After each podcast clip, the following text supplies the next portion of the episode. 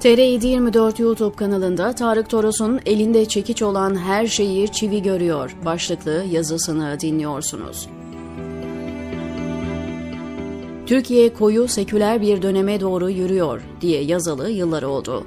Bundan kasıt tek başına 28 Şubat benzeri bir süreç değil. 20 yıllık AKP iktidarındaki çirkin ve kirli ilişkilerin patlaması. Açayım. Türkiye hiçbir zaman laik bir devlet olmadı. Laiklik, talebelik yıllarımızda din ve devlet işlerinin ayrılması olarak ezberletildi. Yalandı bu. Türkiye'de laiklik, tasarlandığı ve yola çıktığı andan itibaren devletin din ve diyanet işlerini A'dan Z'ye düzenlemesi biçiminde uygulandı. Ankara, Müslümanlığı hiçbir zaman kendi akışına ve kendi başına bırakmadı, sürekli yönetti. Kur'an'a farklı yorum getirdi. Camiye, ezana öyle. Din eğitimine biçim verdi. Neyin haram, neyin helal olduğuna dahi hükmetti.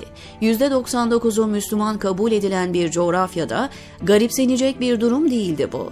İktidara gelen manevi iklime de hakim olmak ister. İnşa edilen ve taviz verilmeyen resmi kimlik ve itikat Sünni Türk İslam'ıydı.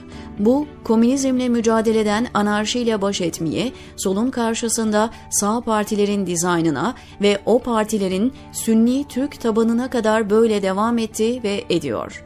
Onca genç intiharı varken, KHK dramlarına hemen her gün bir yenisi eklenirken, 20 yaşındaki tıp öğrencisi Enes Kara'nın intiharı bir sembol olarak diğerlerinden ayrıldı. Çünkü Diyanet İşleri her şeyin merkezine oturdu, fetva müessesesi hoyratça kullanıldı. Devleti, tarikat artı cemaat merkezli parsellemeye öfke tavan yaptı.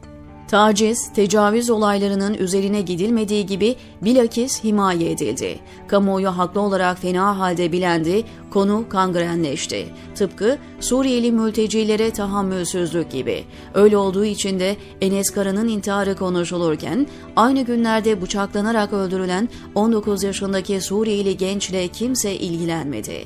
Ana muhalefet lideri demiş ki, meraklanmayın, en geç iki yıl içinde bütün Suriyelileri davulla zurnayla memleketlerine göndereceğiz.''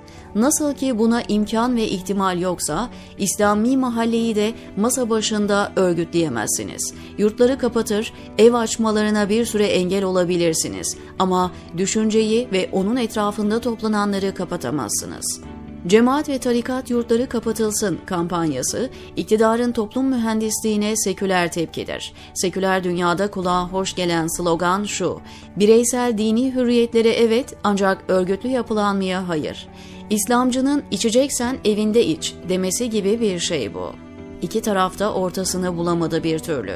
Sorun elinde çekiç olanın her şeyi çivi sanması, diyor Tarık Toros TR724'deki köşesinde.